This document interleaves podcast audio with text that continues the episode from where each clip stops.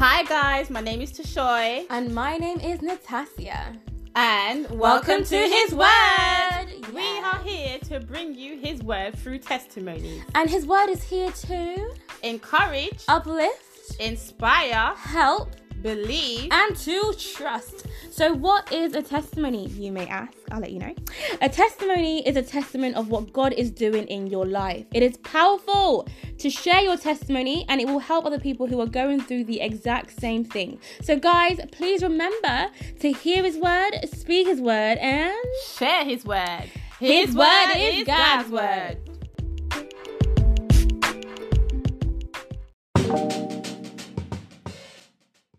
Hi guys, welcome back to another episode on Testimony Tuesdays, hashtag TT.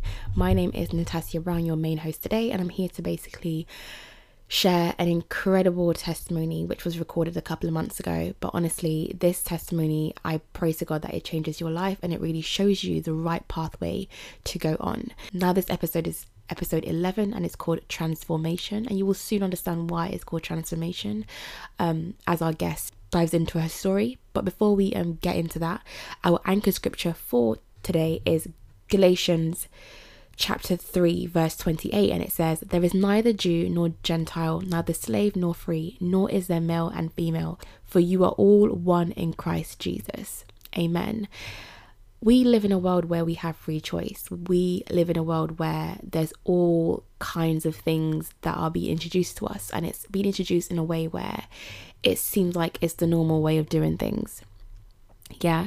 And sometimes as individuals, we can get caught up in this persona or in this whole thing where we feel like this is the right way forward or this is what I should be doing.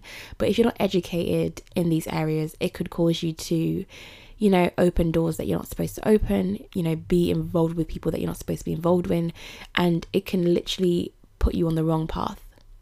Yeah. So this episode really did open my eyes about certain things that I wasn't educated in, you know, and I just really do believe and feel like it's so important for you to acknowledge that God is the way forward and he's the, he's the way, the truth and the light. And if you don't know that by now, I really do pray that this episode allows you to learn that and allows and opens your heart you know. If you're also playing this episode please have an open heart please have an open mind. You know i learned so much from steph and you know i really do pray and hope that you also learn as well. Steph could you please let us know your incredible testimony and what god has done for you in your life? So hey i'm steph um originally from wolverhampton Um, you know, I spent some time in Jamaica. Um, I moved about to yeah, I moved to and Birmingham. So Birmingham is where I reside now, and um, I I'm a filmmaker, uh, content creator, and I'm a personal trainer also. Wow. Uh, so yeah, I I guess this podcast is gonna be about my testimony. So um, yeah. you scared? uh, I'm, I'm I'm not scared, no. Um, you know, I, I never get tired of sharing my testimony because, again, you know, this is just all for God's glory. But yeah, I am. Um, so I, have been heavily involved in the um, LGBT community for a while. From the age of, let's say, probably about 10, I was pretty much inquisitive from what I could remember. Mm-hmm. I was very inquisitive, actually. Um, but I was subtly inquisitive, so meaning that all these thoughts would reside in my mind, mm. um, and I wouldn't really speak them out loud because, again, you know, growing up with Jamaican parents, you know, um, I, I, came from a strict household. Of course. Uh, my mum was the matriarch of the family. My my dad was a little bit more laid back, mm. um, but you know. my mom's punishments came with a lot of beating. Oh. So, so you know, serious. yeah, yeah. So to open up to her about my feelings was a complete yeah, myth.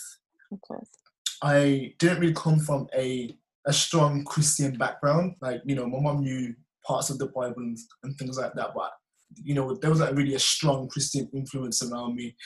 So yeah, I kind of went on a really distinct journey because I was very rebellious as a kid, you know, I would always do things that was in opposition with other things, like you know, the right thing. Yeah. Let's say, um, like I said, I was inquisitive. So when I when I was living in Jamaica, like you know, I started to feel these you know feelings of attraction to um, women, and um, again, it was still very internal. So I wouldn't really speak about it because you know Jamaica is deemed as you know uh, one of the most homophobic countries in the world, which I don't believe anymore.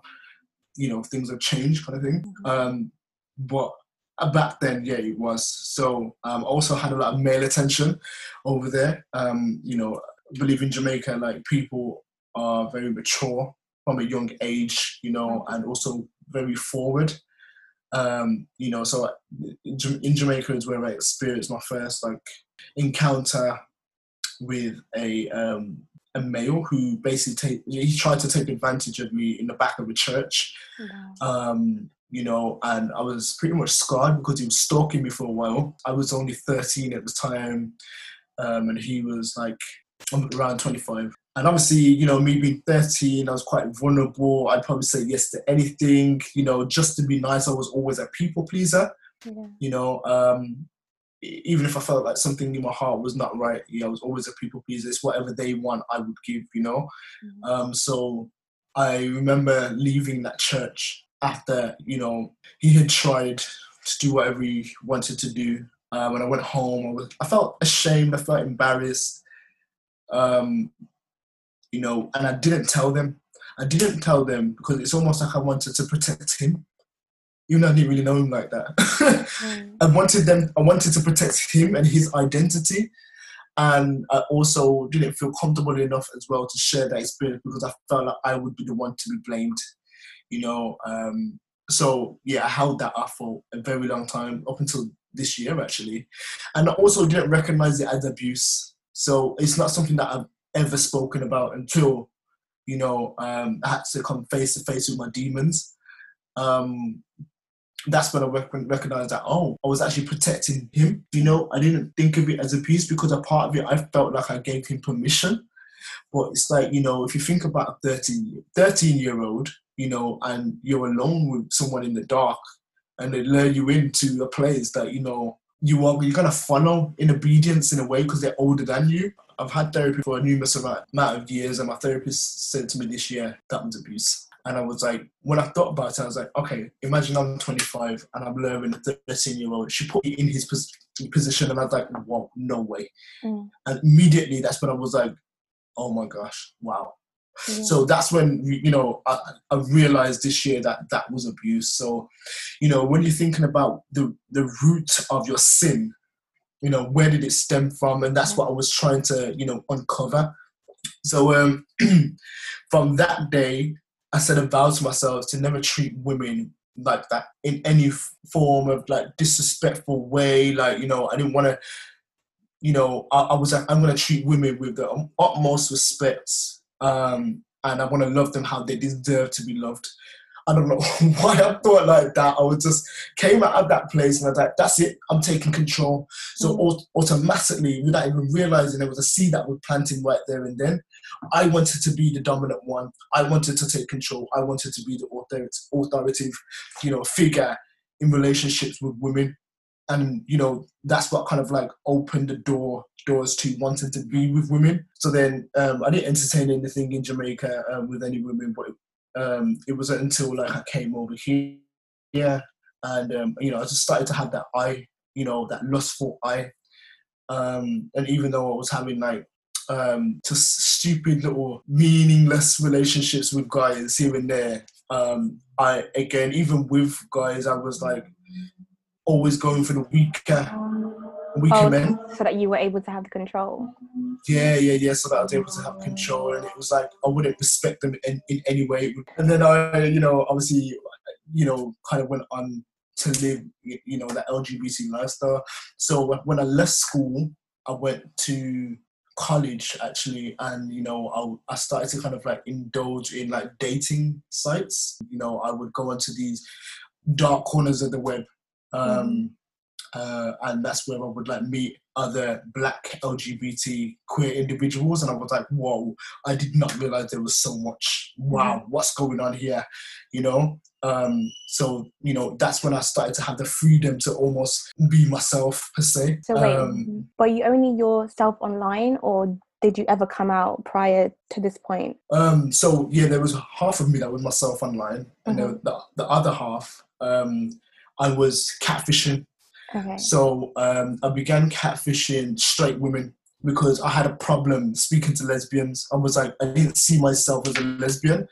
I was like, no, no, no, I'm not a lesbian. I don't, I don't even like that word. What is that? And then all Mm. these different terminologies came up, such as stud, femme, stem, tomboy. I was like, "Phew, draw the line. this is it. And then I was like, um, yeah, I started to pray more. I say pray because it was praying. Pray more on um, uh, straight girls. yeah. Um, so you know, I would I created this persona called Trey. Trey would basically, you know, I had a fake picture and all of that kind of stuff. Um, Mhm. I'd go into these chat room. Back then, there wasn't really any profile pictures, hmm so it was just you go into a chat room and you just chat to whoever. Same thing with MSN. Like obviously, there was a little picture, BlackBerry, those kind of times, and I knew I would use this guy's photo to kind of like again draw a lot of women in and you know i it's almost like i started to add to that ego Mm. you know, at a young age, I started to break my voice as well. So I purposely speak deeply, you know. So I'd be on the phone to these girls, like, you know, talking back and forth. Like, I was just living this whole nother lifestyle. I ended up finding a girlfriend from that catfishing. And, um, you know, that's when I decided to just stop catfishing altogether. And I think I probably was about 18 at the time um, I was like, I just, I can't lie anymore. Like, you know, I just need to be honest with you. I was falling in love with her. So, yeah, fell in love with her. And I said, look, listen, I'm not who you think I am. And then I probably, you know, revealed myself to her. With that, I thought she would have left me. She actually didn't. Um, and we, you know, we, we were together for some time. That's when I started to, again, the door started to open a little bit more. I started to find more black people that were queer, you know, out and about instead of online now because I completely had like finished that lifestyle, that catfishing lifestyle. So I was like, no, let's just put that to the side. It's not good. It doesn't feel good. Mm. Um, so yeah, and then you know I started to become the host of like all these like these parties. I'd have a, a lot of house parties. I started putting on um, club nights. You know, I was very flashy. You know, I was driving at a young age illegally. You know, I was very much look at me, look at me, look at me, very narcissistic Mm. you know, um, to the point where I made a name for myself in the community, meaning that I, w- um, I started to become somewhat of an influencer at them at those times. I was just about going into uni, and I met, I met somebody. I met someone who was transgender, but I didn't really recognize it as transgender at the time. Yeah. And instantly, me and that person connected, um, and we became friends. And I was like, "Yo, where do you get your hormones from?"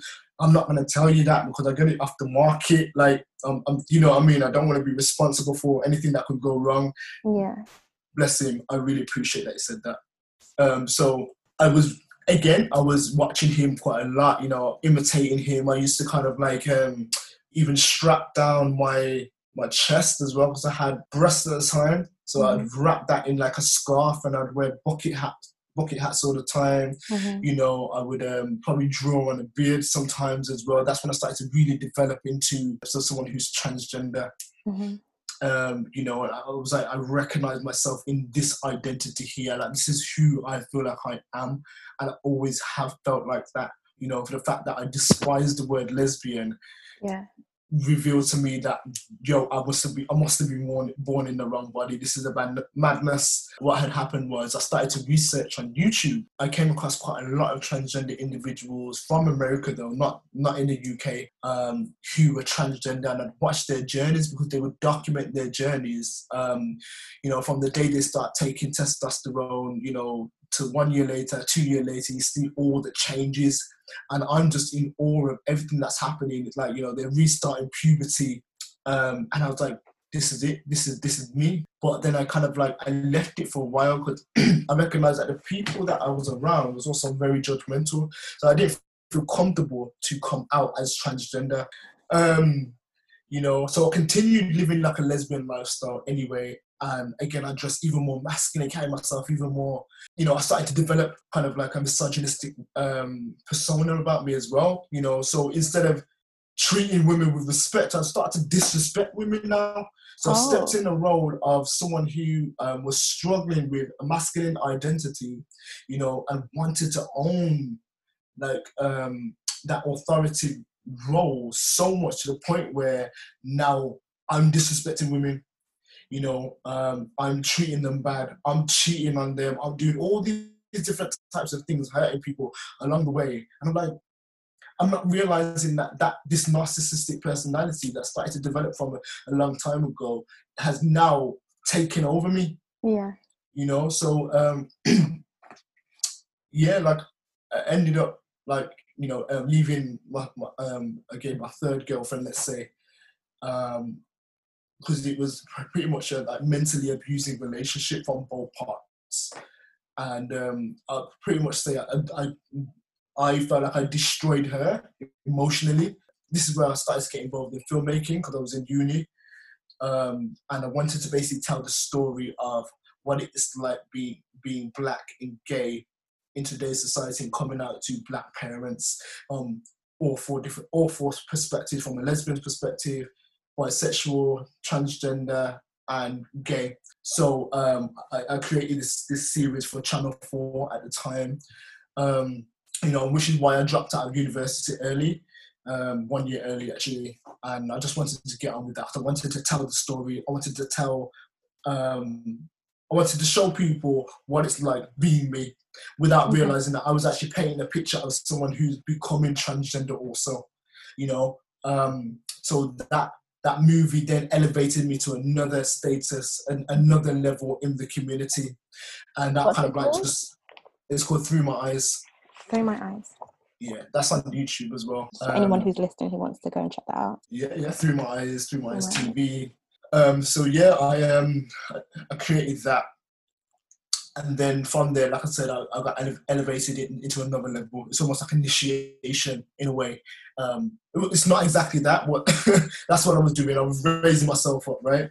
Mhm. Um, yeah. So then, after that, I I, I started putting on like more events, so like more like LGBT gay nights, um, LGBT night night night nightclub, sorry, and um, even like live poetry events and live music events as well. Um, I started to really build my status, and that status attracted a lot of people.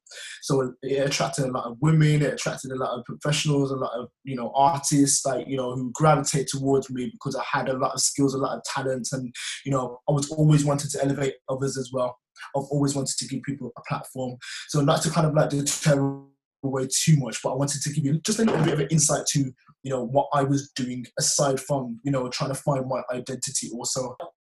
I went through like a four year period where I was alone. I was like single, and I, you know I needed to really think through some things. Um, I was still sleeping around and stuff, but I was like you know by myself. I needed to come to some type type of like decision, and I remember I can't remember what year it was, but um, it, maybe it was 2013. Uh, so my second ever girlfriend that um, I was with, who I catfished basically, she had passed away, and I started to reconsider life after that, like really deep life, because she was like my first love, my like feelings. I call them feelings now because it's like your feelings fleet, right? But yeah, she was my first love, and um, I was reconsidering life. I was like, what's going on? Like, you know, wh- why did that happen? Like, I don't understand. But before she passed away, she actually got baptized. And I was like, I was judging her. Like, I was judging her. I was like, why, did, she, why did she get baptized? She kind of pulled herself away from us. Like, who does she think she is? You know, I was like really going in, and I was like, man, you're judging someone for the lifestyle that they chose and the lifestyle that they walk, they walk, they walked away from. Like, you know, you know, that's crazy. But yeah, like I said, I started to reconsider life there. I think it was in around 2013 that I got baptized myself. So my sister just like you know rang um, rang me up and told me to come to London one day, you know, um, and uh, yeah, I just I went along and uh, yeah, I got baptized. Just it was on a on a whim as well. It it was it, an emotional decision. So you weren't a Christian at this point, were you?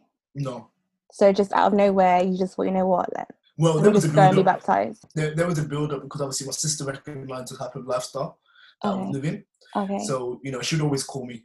So there was that kind of thing. So I just went down. And I felt like at the time I didn't get baptized for myself. I got baptized for her okay. to basically don't disrespect to shut her up, but because I have so much respect for my siblings, Yeah. I'll do anything for them.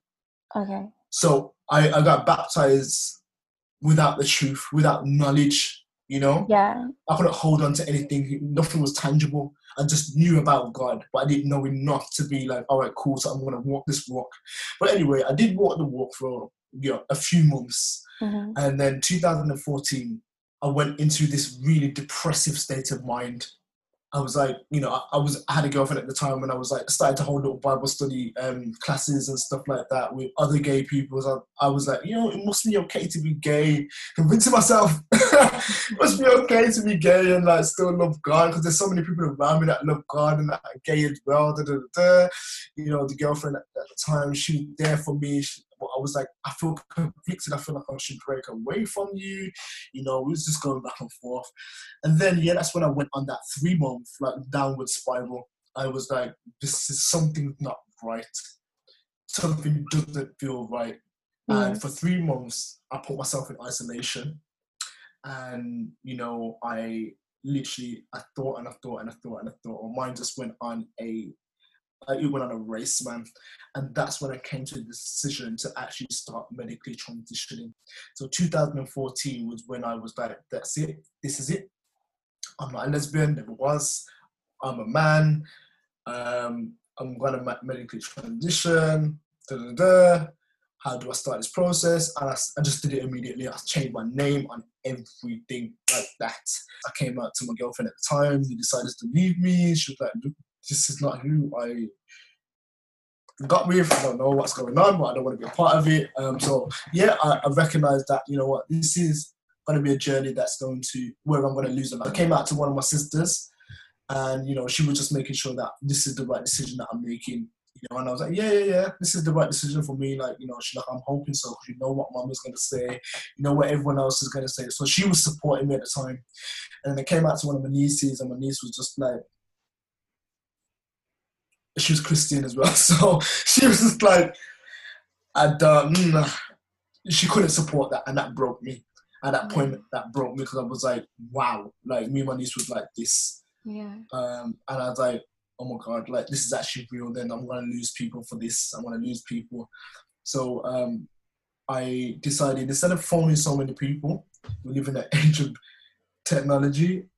I decided to do a YouTube video, and that's when I started my YouTube channel hmm um, coming out to everyone because again, like I said, I already had accumulated a lot of like following in a way, and I want to say like social media following. I meant like following in general. Yeah. Um, so like, let me just come out to everyone, so it just saves me going backwards and forwards.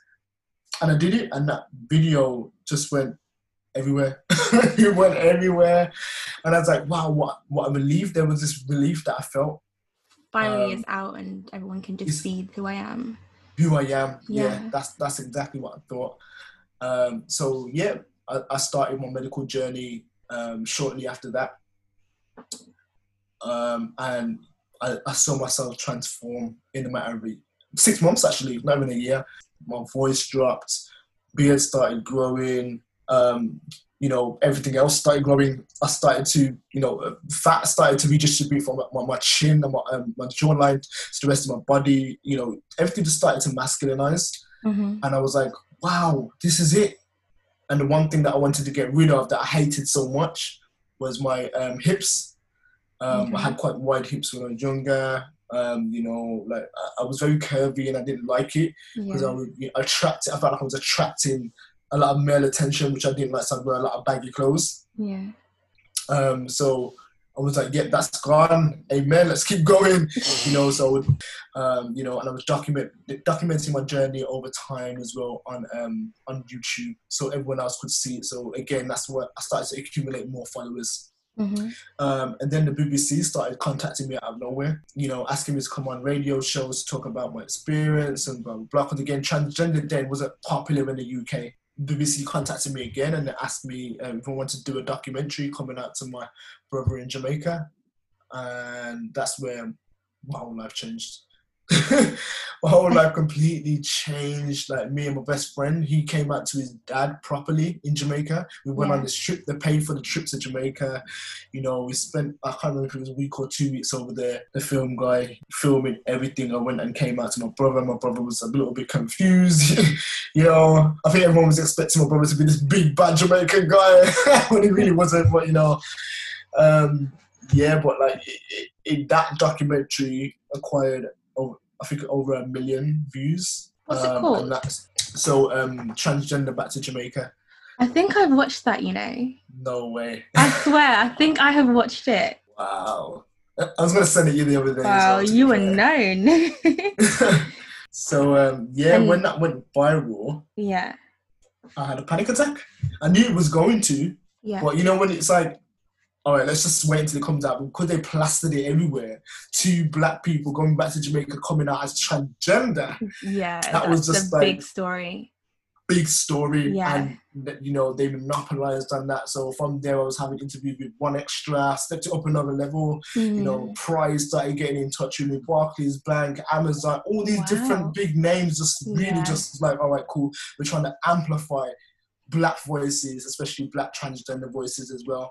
You Mhm. know, Gay Times magazine, like, you know, there was just a whole shebang of like, um, you know, uh, things that kind of like had a knock-on effect from that. Um, Mhm. And I gained a little bit of fame, basically you know, I'd, I'd, I'd be walking in London or walking in Birmingham, like, um, and people would be stopping me all the time. Oh my gosh, you're that guy from YouTube. Oh my gosh, you did that documentary. Oh my gosh, like, wow, you've given me so much confidence. So I influenced so many people in the wrong way. I put it plain, plain and simple to you. I influenced so many individuals in the wrong way. Like, I can't even tell you how many messages and inboxes and like calls and like all so much people were literally just messaging me, how did you, how did you, how did you do? I can't believe it. Wow, wow, wow, wow, you're gorgeous. Wow, did my head didn't blow up. What what, Mm. what happened was I re- I um I retracted. I got anxiety. I didn't like it in the beginning. I, I literally didn't leave my house for six weeks. I didn't even go to work.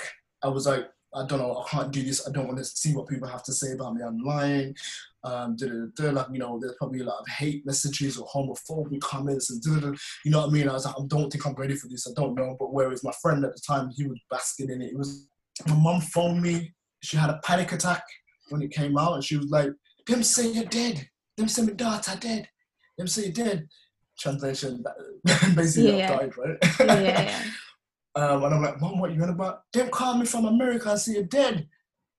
Um, Mom, I'm alive, I'm good. But what I recognized she meant was, I've died to Stephanie, Yeah, you're not her anymore. I'm not here anymore. So Mm. my mom was frantic.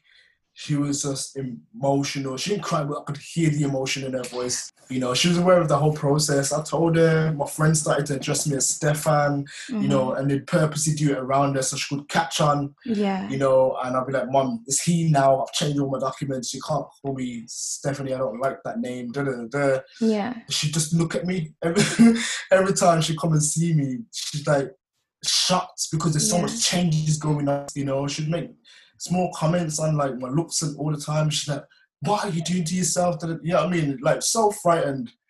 You know, and at that time I was like, "It ain't about you. It's about me." Again, Yeah. me culture, narcissism. You know. yeah. Um, So, so has that was- affect your um relationship with her in any kind of way? in my mind, I don't feel like it affected my relationship with her. Like she was obviously more skeptical, and it was annoying because I wanted to be addressed a certain way, and she wasn't having it. I felt like, if anything, we kind of like drew a bit closer to each other. Um, as much as I, I didn't really spend much time around her because I felt like she would misgender me, and I didn't want to be recognized as she or her Yeah. at that point. Um, yeah, I think that was the only time where we kind of like drew away. But then I felt like we we came, yeah, we drifted apart a little bit, um, but we came back together. You know, we, we reunited, I guess. You know, because my dad passed away as well, and like you know, obviously the family had to kind of get a bit closer. Yeah. Um, you know, for my mom's sake. So I didn't start transitioning when my dad passed. Um, before my dad passed away, I transitioned afterwards. I started doing YouTube videos. You know, I've just put a pause on everything because I was like, now I just want to live as a normal person. Um, you know, and you know, I, really, really try to masculinize my body, and I wouldn't go for anyone in the LGBT community. I would always purposely go for people who are heterosexual. Mhm. You know, because like I said, it's almost like I, I want. I, I looked up to living this um, traditional kind of like heterosexual lifestyle, heteronormative life. Yeah. I wanted to fit in, let's say the least, you know. Um, so yeah, then I met someone, you know, um, who was heterosexual, like through and through. Like Yeah. she'd never been with anyone from the LGBT community, and we started our relationship. Um, and you know, that was the relationship where I was like, yeah, I'm gonna marry this girl. You know, I manifested her, started to get involved with like new age spirituality, you know, tarot card readings, astral projection, um, you know, So you went the, you went the I- other way I went completely. the other way. I went the other way. Wow. I was like, I want to find, I want to be a man of God. That's what I was saying. Um, you know, I met my, my, my, my recent best friend as well um, on that journey where we started, that's where we actually started to develop Catalyst Studios, which was our production, com- film production company. Mhm. Um, and he was, he, I saw that he was very spiritual, let's say, new spiritualism, spirituality. Um, and I was like, I want, want to be spiritual as well. He's like, well, I, I- you know, I can't teach you, but like, I guess I can just be. And I was like, okay, cool, just be. and from him just being, I a vegan. you know, I, I I delved into it like you know, hardcore crystals and all sorts. Like you know, you know, what I mean, like um, just really channeling manifestation of attraction. Like, yeah, I, I, I went in really, um, and that for me was a whole nother level because we experienced so much things like in the dark realm. Like both of us, between both of us, we experienced some demonic forces, and I even remember him experiencing. Not for my, it's not my story to tell, but yeah, yeah. you know, I just remember him going through a patch where he was experiencing a lot of demonic forces and attacks, and I was like, "This is strange," but I didn't think too much of it. But it was very strange, um, and I think because we already opened that door, How? you know, through new age spirit, new age spirituality, when you practice like meditation and chakra Right. balancing and that kind of thing, you open up certain portals. Wow. Um, so I remember there was one time where I um, consumed mushrooms um, from a friend, and that was in the form of cacao, which is um, raw chocolate tea. Yeah. Um, and I was in this meditative state. I, you know, I was homeless. She took me in. She lived in a penthouse at the time as well. Um, actually, me and my best friend were homeless. We were like literally sleeping in McDonald's and all sorts. We literally lost everything. And this was only last year. Um, so she took us in for a while, and she was very. Again, I felt like she was. She, there was a level of ascension that she had reached um, over over, um, over us in this new age spirituality realm. Um, she researched heavily into it. She knew everything about it, Kundalini spirits and energies, and yeah, that kind of thing. So I used to kind of like go to her for my tarot card readings anyway, um, and she'd have all these different types of things, such as like cat claws that you would sniff up your nose, that would clean your ears and clean your nose and clean whatever junk is in within you and stuff, which I believe is good, but if it's used in the wrong way. you know, you can open doors to a lot of demonic forces, right? You know, saging and all of that. Like, like I said, saging is if you're using it to clear um, clear negative energy, then that's when you're opening the door to um, to demonic forces as well. Like, you just got to be vigilant and mindful of what your your your intention behind these things, because the mind is a powerful place. Wow. So um, yeah, I was, like I said, I was living with her, and like we used to do loads. So, uh, you know, one morning I just um, she gave me this. She came back from Bali, which is a very spiritual place as well. You know, um, and she gave me some cacao, mushroom, drank it, and I literally just laid on the sofa, and it's like I I was taken up to this place um, that was pretty dark. It seemed like a nightclub. but there was so much colors, there was so much light, there was everyone feeling liberated. The whole LGBT community was there, really, um, you know, just celebrating and being liberated. And then when I came down, back down into my body, like I stood up and I saw that everything was larger than it looked. So my hands were huge. So it's like I was basically projecting. It was like um, something was projecting, and I was just bigger than I normally am. And then I started to see like elephant traces. So traces of LED LED lights of ele- um, elephants coming out of the wall, and the trees and the plants that were surrounding me started dancing in harmony, and I, it was so crazy. Like I've never had that experience before, but I felt like I was invincible. Basically, that was the feeling that it gave me. I was invincible. Um, you know, I was. It was like I was a newborn person, but I was. It was. It wasn't, you know, human form. It was like I was outside of my body. I was having an outer body experience, and I was very much awake. Um, you know, and then I started to see because she had crystals all around her house as well. I started to see like electric lights like shooting through the crystal. Man, when I say that there is a realm out there that is deceptive, there's a realm out there that is deceptive. I was I was shocked, but again, because I was on cloud nine, I was like, wow, this is amazing. I'll do it again. Let's have some more spiritual experiences. Indulge, keep indulging, and that's what I was doing. Bearing in mind, my identity never really had much to do with it at this point because again, I was so engrossed in other forms of sin.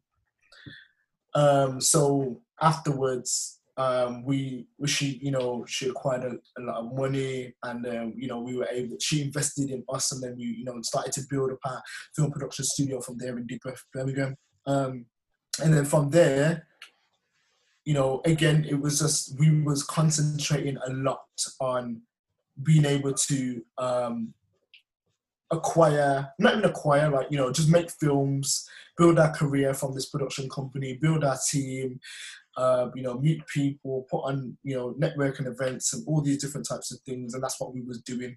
So my identity didn't really surface at that point. So it was not until, I believe it was September 2019, last year, um, where we couldn't afford to pay for the studio anymore. So we were basically getting kicked out and I had I had felt like a big failure um, you know, and then I started to realize that I can't even integrate in certain conversations with biological men because I don't really have everything that they have. Um, that was my thought process at the time. So I felt I feel I felt very left out. I felt very alone. You know, I felt very distant. Um, and even down to when I was having conversations with my girlfriend at the time, you know, she talk about wanting kids, you know, even talk, you know, I'm paraphrasing here, just remember small parts. Um, you know, she talk about, you know, again, sexual things that I couldn't do. Mm. And, you know, again, I would beat myself up because of that. Um, and I'd blame her. I'd do all sorts, you know, and it, it, came to a point where, you know, we were getting tired of each other. Um, and I was like, you know, we can't go back and forth in this relationship anymore. This has been two years, too long, basically. Um, and like me and my best friend at the time, we were like, you know, really bitter towards one another, and you know, we were clashing, and like just fighting all the time, like physically. Um, and it was just strange at that point. It was a very strange time or period of yeah period in my life. Um, so yeah, like I felt so. Uh, that's when I started to feel suicidal. So September 2019, like you know, I I was sleeping in the office, you know, because you know even the place that I was living, um, which was a shared apartment at the time, um, you know, one of the guys was a convict and he, you know, he, he was ready to beat me up all the time, wow. just for stupid reasons. You know, come on, knocking on my room door, ready to fight me. You know, I mean, I'm not troubling this guy. I'm hardly there, but yeah, I don't know. Like it was just a dark place. So yeah, I slept at the office one point one night. I didn't really sleep. I was just wide awake, and I was like, you know what? I'm gonna message. I messaged two people, and that was my girlfriend at the time and my best friend. And I was like, I'm going, as in like I'm gone when I say gone, I mean I'm, I'm going to take my life. So I walked my way to the reservoir and something stopped me. I stopped at the bus stop, and I was just crying and hmm. weeping. I was weak. I just, I just, I broke right down, and I couldn't even like fathom where I was. So I continued walking from that bus stop anyway. And then my friend's house was, you know, approaching. Again, I was heading towards the reservoir. Something told me to go to her house. And it was like 2 a.m. in the night. Went to her house, knocked on the door. I've not been there in years. Mm-hmm. And she's like, she just saw what was going on. And she basically put me in her son's room and I stayed there curled up in the ball. Mm-hmm. Next minute I knew police was knocking at the door. You know, uh, my best friend was there, took me to the hospital, you know, and like everything was just like super dark from there onwards. You know, I just didn't know who I was anymore. Again, like, you know, I was like, why do I will never be able to be a, a, man, a biological man. This is painful for me, and I'm always covering up these feelings with other things when I know that this is the root of what I'm fighting. You know, um, I'll never be able to get to what I, where I wanted to be. So why why am I here? You know, that's why I was like, I'm going to take my life. This pointless. This, I, there's no purpose. I don't have a purpose. Um, so anyway, I was on the mend back from there. My sister was distraught. You know, they phoned my sister. And uh, my sister was like, "You coming to move in with me? I didn't know you was homeless. Like, why didn't you say anything?" Da, da, da.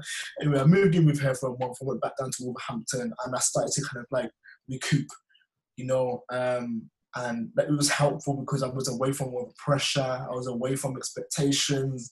I was away from yeah everything that really started to weigh me down. I started working at Pure Gym um, as a personal trainer at that point. You know, I was getting money. I was like, yeah, yeah, okay, cool. I can build myself back up, save a little bit of money, and find a house back in Birmingham. You know, I mean, that was the motive. Yeah. Um, so when I started working at Pure Gym, I met I met someone. I met this guy, um, and you know, I didn't know much about him, but he was really cool, like a really cool guy. Um, and we'd always talk. And then January comes now, and you know he starts dropping those seeds. You know, he's like, um, he starts telling me about this 10 point charter. He's like, go and research 10 point charter. In my head, I'm like, what's 10 point charter now? He's like, you're into that, that esoteric thing, in it, but he was non judgmental. He was like, just tell me a little bit more. Like, you know, like, what does that mean for you? Like, I had no idea what he was trying, what he was doing, what he was planting seeds. And I went and researched this 10 point charter by Alice Bailey, and my mind blew. I was like, hold on. But the 10 point chart is basically a plan. Um, it was written by this lady called Alice Bailey, who was a Satanist from Manchester. Oh my God. It this was a plan. A yep. I know, yeah. I know, it's a lot. it was a plan to basically change the world, but change the world for people to start accepting homosexuality in schools now.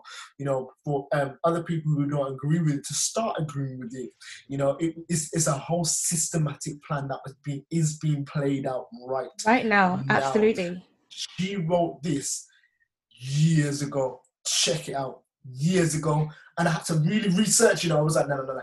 When I saw it, I saw my whole identity. I saw everything that I was about that I thought was good. Yeah. Written in that 10 point charter. So everything. so she isn't even of God, right? Satanist. Okay. She's a Satanist. Um, yeah, she wrote this some years back now. And I read it and I read it again and I read it again and I read it. I was like, no, no, no, no, no, no. This is not right. This is not right. That's where my mind blew. Like it's almost like my whole identity got shattered. it was a shattered. I was like, whoa, wait there. And then I'm going into work now I'm trying to avoid this guy. But because he's so nice, you can't help but talk to him. Anyway, he's um I talked to him about this 10 point chart. He's like, yeah, man, like, you know, and then he sends me this guy called Steven Bancarz. And he was like, just have a listen to this. And Steven Bancarz was basically uh, one of the contributors to Spirit Science. I'm not sure if you've heard of Spirit Science. Explain that, please.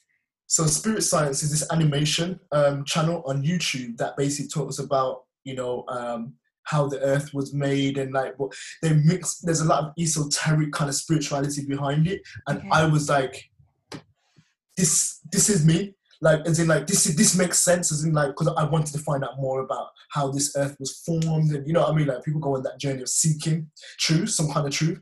And I used to watch spirit science kind of, kind of a, a, lot when I was again in, involved in New Age spirituality. And his story just you know just um, long story short he was making millions of like dollars basically contributing to this um this web- website um, as a, I think it was a writer or something like that. And um, he turned his whole life around. He gave everything that he's had, all of his money, all of his goods, all of his values. And he's like, I saw the truth in Jesus. And he shattered the internet. He broke the internet because he was again one of the contributors who were making he was making millions of money. He was like, I turned my life around. This spirit science, I heavily believed in it, like I did he was saying I heavily believed in it, I, and I thought that this was the truth until I had an encounter with Jesus, and I was like, again, everything went darker. everything went darker for me. And this was January, you know. this was January. So um, after speaking with that guy, you know, he just started to kind of like tell me a little bit about his testimony. You know, um, he was like, he just started breaking down at work one day, crying. I was like, why is this guy crying? crying to me though as he's talking. I'm like, okay, all right, well, now I'm intrigued. I want to know more. So, you know, if you want to, ever want to meet up with me for coffee, like, you know, we can study the Bible wherever I can help you. I can help you. I'm on this journey myself. Da, da, da. It's like, you know, um, read Romans though. Romans is a good book, you know, trust me, it convicted me. Da, da, da, da. It's speaking another language to me, but I was like, Romans, okay. So I downloaded the Bible app and I read into Romans and I read the Gospels and I swear, Natasha, I was like, cut left, right, and center. That's fact, how it should be. Yeah. I was caught, I was getting chopped right what man. And then the maddest thing is, I didn't want to start reading. Normally, you're like, all right, this is too much, close the book. Yeah. You know, because I've read the Bible before, but I'm like, uh, it's boring, it's too much. Yeah, I can't be asked. Yeah, yeah, I get you. So then I was like, nah, but this is juicy at the same time. Mm-hmm. I'm like, is Jesus talking to me? Like these parables. And I used to believe that, yes, this Bible was written 2,000 years ago. It's not relevant. I used to just say what other people said, you know? And I started reading it for myself, and I was like, no, no, no, no, no, this is too real. This is too real. So this is where it began. Um, I was I was feeling super down. I wasn't making any money at all from work. Like everything that I accumulated had just disappeared. Um, I walked out of work one night, and I was on the phone with my best friend, and I was like, I was about to say to him, "Fam, I'm broke. I don't like this life." Blah blah blah. And then all of a sudden, boom! This woman gets knocked over by a car. Mm-hmm. Literally head splat, not splattered on the floor, but like boom, concrete floor, it's raining. I come off the phone, I ran over to her. I started cussing the guy, the driver, and I seen this woman just lying there, basically almost lifeless, in a pool of blood. I've never seen an accident like that in my life, let alone an accident with stuff. And you know, this guy come out of the car, frantic as well. He was just like, I want to do, I want to do, you know, and then I, it's like I've got a bird's eye picture of that event, that situation right there. And I looked at this woman, I was like, okay, and the woman lying like almost lifeless on the floor right now, yeah, and I'm trying to save her life. And there's a man who's also just knocked this woman over who could be facing life in prison. And I was like, either way, they're both seeing death right now. And I'm the only one who's alive in this situation. What are the odds? I could have been that, uh, that woman on the floor, or I could have been that driver. But instead, it's almost like God showed me what I could have and what I have right now. Mm. So the fact I was complaining that I didn't have anything, He showed me that you have everything. Hundred percent. So that same night was the same night that Kobe Bryant died with his mm. daughter. I went home and I got on my knees and I prayed for the first time. And I, what I prayed for was like, you know, that woman to make it through because she was in critical condition. You know, um, I prayed for Kobe Bryant's family. I prayed for nearly everything. What I prayed for the most was for me to start seeking the truth. I needed to know the truth, and the truth was meant was me you know, can I be transgender and can I be Christian at the same time? I needed to hear that truth. And you know, um, when I was speaking to this guy at work, he's like, "You got to put it all on the altar." I was like, "Yeah, I have." You know, I'm gonna be celibate, and he would just look to me. I was like, "Yeah, that's that's easy enough for me to give up. I can be celibate. Yeah, yeah, let's do this." Let alone, uh, like, you know, I didn't I didn't realize I had to give up my whole life, everything that I valued. So from there onwards, that's when I started to see God properly, and God would put things and yeah things in my in, in my place like you know just uh, and and like you know certain things that I need to research you, you know Bible verses and like people. And then you put disciples in my path. And this is the first time I met disciples like true disciples. And I was like okay I skipped one part. So basically there was one day I, I didn't have any money to get back home from work so I had to walk it. It was like an hour and a half journey walk. And I prayed to God and I was like, God, look, listen, I have no money to get to work tomorrow, but I need to get to work that night I went to bed, I woke up, and my sister messaged me, she look, I dropped fifty pounds in your account. I never said to anyone that I needed money apart from God. And it was a blessing from God that my sister put fifty pounds in my account. I never asked her for anything. She's like, God put this on my heart, and I was like, wow. Whoa, this is too real now. This is too real. God, you just showed yourself right there. Mm. Anyway, I was like, since that, since this fifty pounds here, God, what do you want me to do with this fifty pounds? and something just told me to ask that, you know, what do I do with this 50 pounds? I went to work that day and I met this guy who was preaching from um, Canada or America, one of them. And he was like, you know, um, have you got any injuries? And I was like, um, well, yeah, like, you know, I had a ligament that I pulled in my ankle a few years back that had never healed. He's like, I'm going to heal that for you today. Can I pray for you? I was like, okay, cool, whatever. Prayed. Um, honestly, that didn't work. But anyway, he invited me to um, the church that he was preaching at that Sunday. I was like, yeah, yeah, I'll come. I took the uh, the dress down, and I went home. And um, on the the Saturday, I must have come across a WhatsApp story of someone else who posted another service, and I was like, "Oh, I'm torn. I like this poster." I was like, "Oh, I'm torn." I was like, "God, I'm gonna I'm gonna ask you which one should I go to?" I woke up that Sunday morning, and I could not find the address for the one that I met at the gym. Yeah. I couldn't find the address, but mm. I had the address for the other one that I saw on WhatsApp. It wasn't meant to, to be. Church. It wasn't meant to be. You see, so it's not church. everyone. It's not everyone who says I'm a pastor is actually from God. Exactly. Let's be honest here. Exactly. So I yeah I went to that church and I was blown. I was like, what, why is everyone so happy? what, I was like, wow, what is this joy? Like, why is everyone so friendly? This is just weird. I felt like there was more fellowshipping than there was preaching, but I got the best of both worlds. So yeah, from then onwards, I started studying the Bible. I started studying the Bible with them, and I started studying the Bible as Stefan. So obviously, you know, um, guys study the Bible with guys, girls study the Bible with girls. Mm. I studied the Bible with guys and you know the leader he was taking me from through some scriptures i'd even go to his bible studies and um, you know i'd be like jesus is black I didn't ask to be here. I'd go in there hard-hearted, and he'd just open the Bible, and it's like God was speaking to me. So it's like I'm arguing with God, and God's like the part of me doesn't turn, turn around to the pastor and ask why why have I been made. It's a masterpiece, and I'm like, wow. You know what I mean? Like you go back to the beginning, saying everything that I created was good. Yeah. It's good, you know, and these these these scriptures were like hitting me hard, hard to the point where I'm like, I don't know what to do. I'm conflicted. And I'm going to this church and I'm like, I'm stuck, I'm feeling these feelings of attraction to even the women that are in the church. I'm like, yes, I can find my wife, da, da, da, someone who's subtle, you know, someone who just in the wrong mindset, yeah, you know. Yeah.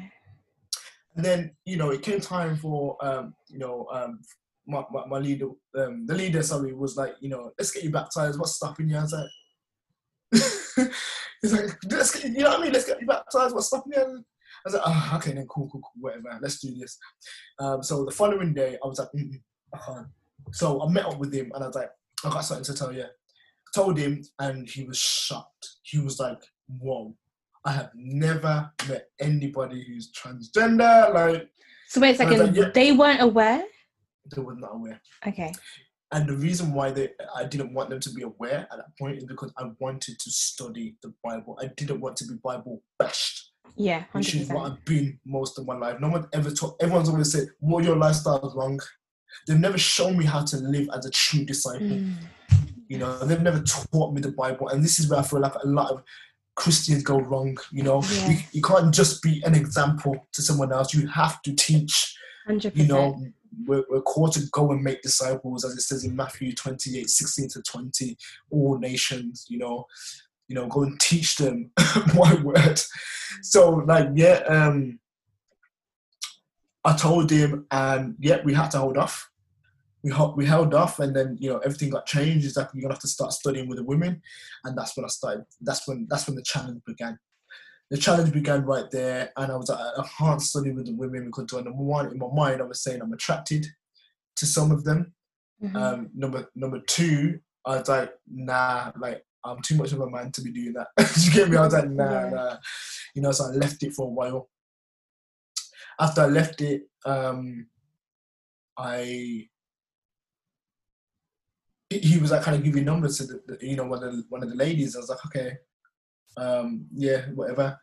So anyway, we ended up contacting each other. I can't remember who contacted who, but um, yeah, but she just came round to my house for a chat and she offloaded every sin in her life, and I was like, wow. It's a lot. You know when you think you're sin like, well then God doesn't see sin as a hierarchy exactly. all on one level, you know. Yeah. So when she was opening up to me, it made me trust her to open up to her, you know. So we shared this like, you know, I don't know, profound kind of like moment where we was just opening up to each other, and I was just like conflicted, and I was like, I don't know, man, I don't know if I can do this, like.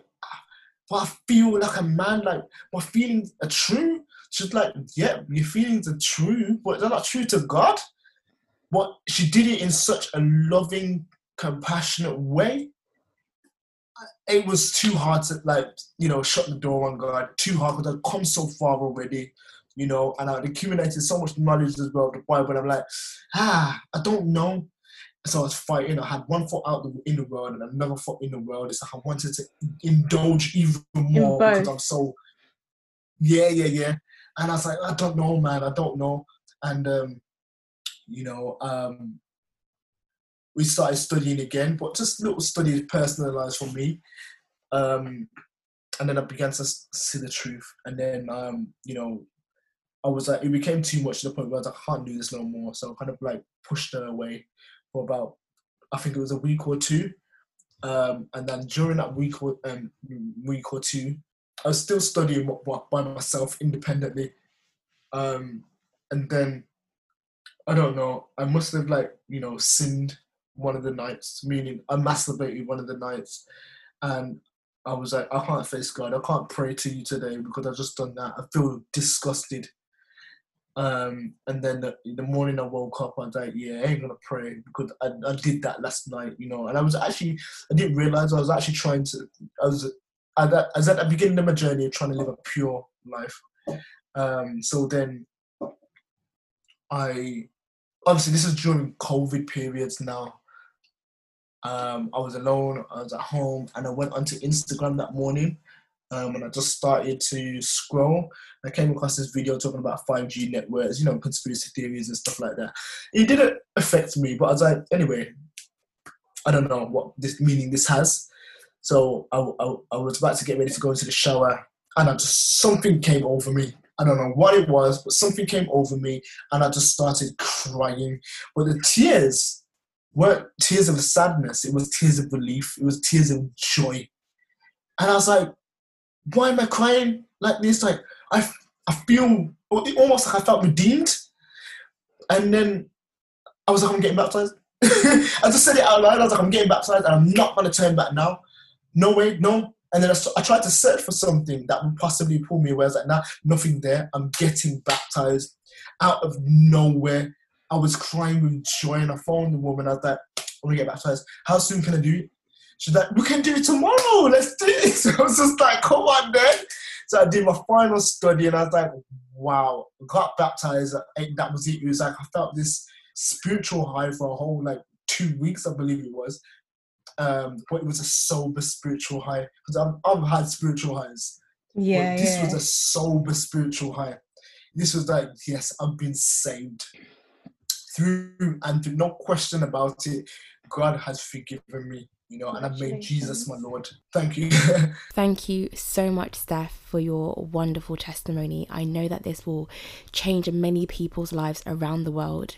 You know, it's crazy because we we always think that what we're doing is the right way forward and the enemy will promise us all kinds of things like even in her story she sp- spoke about how she was able to have all these incredible opportunities with like B- bbc 1Xtra amazon all these places were contacting her but they were contacting her for the wrong reasons you know and the enemy will make you feel like oh my god like i have this incredible life. But is it really an incredible lifestyle? Is this really the lifestyle that you're supposed to be living? Because even though she had all this fame and and all these opportunities she was still very much unhappy. She was still very much lost and it's amazing how god was able to find her in this mist of confusion in this mist of being lost and it's amazing how god found her god enabled her to find herself to find her true identity and Steph, you are so brave and so strong. And you know what I've also learnt from this whole episode? It's so important for you to look at the root of your situation. What is causing you to sin? What has happened in your life that you need to ask God to uproot? Because if what happened to her in Jamaica didn't happen, that may have not planted that seed that grew and grew and grew when, when she came back to England. So, what happened in your life as a child? What has happened in your generations, you know, in your past generations that has now planted this seed in your life that's causing you to sin, that's causing you to come away from God? You need to pray about that very thing because there's many things that have, that may have happened that you're not aware of. Even if you're not aware of it, ask God like God, what happened to me? What is causing me to sin? Why am I finding it so hard? What can I do to come out of this situation? And I promise you, he will always reveal it to you. And what you need to do is pray about that very thing, put it into prayer. Some things as well need prayer and fasting. So don't be afraid to fast for a couple of days. Don't be afraid to cry out to God because he will always answer just as you just as he was able to answer Hannah just as he, was able to answer Abraham. You know, he will answer you just as he was able to hear Daniel when Daniel was praying. I promise you, he will make a way for you. He will change your life as he's able to change Steph's life in a short amount of time. He will do the same for you. It's just that you need to be open to seeking him. Again, Steph, thank you so much for sharing this incredible testimony. You know what? Even though not many people who are playing this may have gone through what you went through. We all have a similar story to tell. We all have we've all sinned at a point in our lives. We've all experienced a time where we've been amongst people who have taught us things that we weren't supposed to know about you know? So regardless of what you take from this episode pray about it and even if you know a friend or you know somebody who's doing something something that they're not supposed to be doing or if they're inspiring people to walk in the in the wrong path correct them you know help them out. That is your role as a christian to edify each other to comfort each other. And that's all i have to say today. So guys thank you so much for um, playing this episode. I really do pray that you've been blessed by it.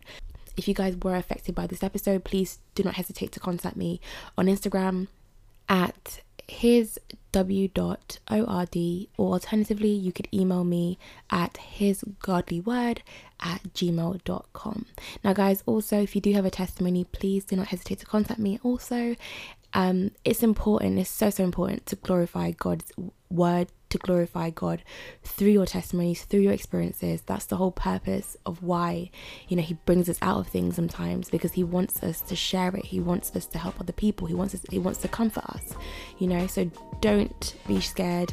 You know, every testimony is important, every testimony is valuable, regardless of how small or how big, big it may be.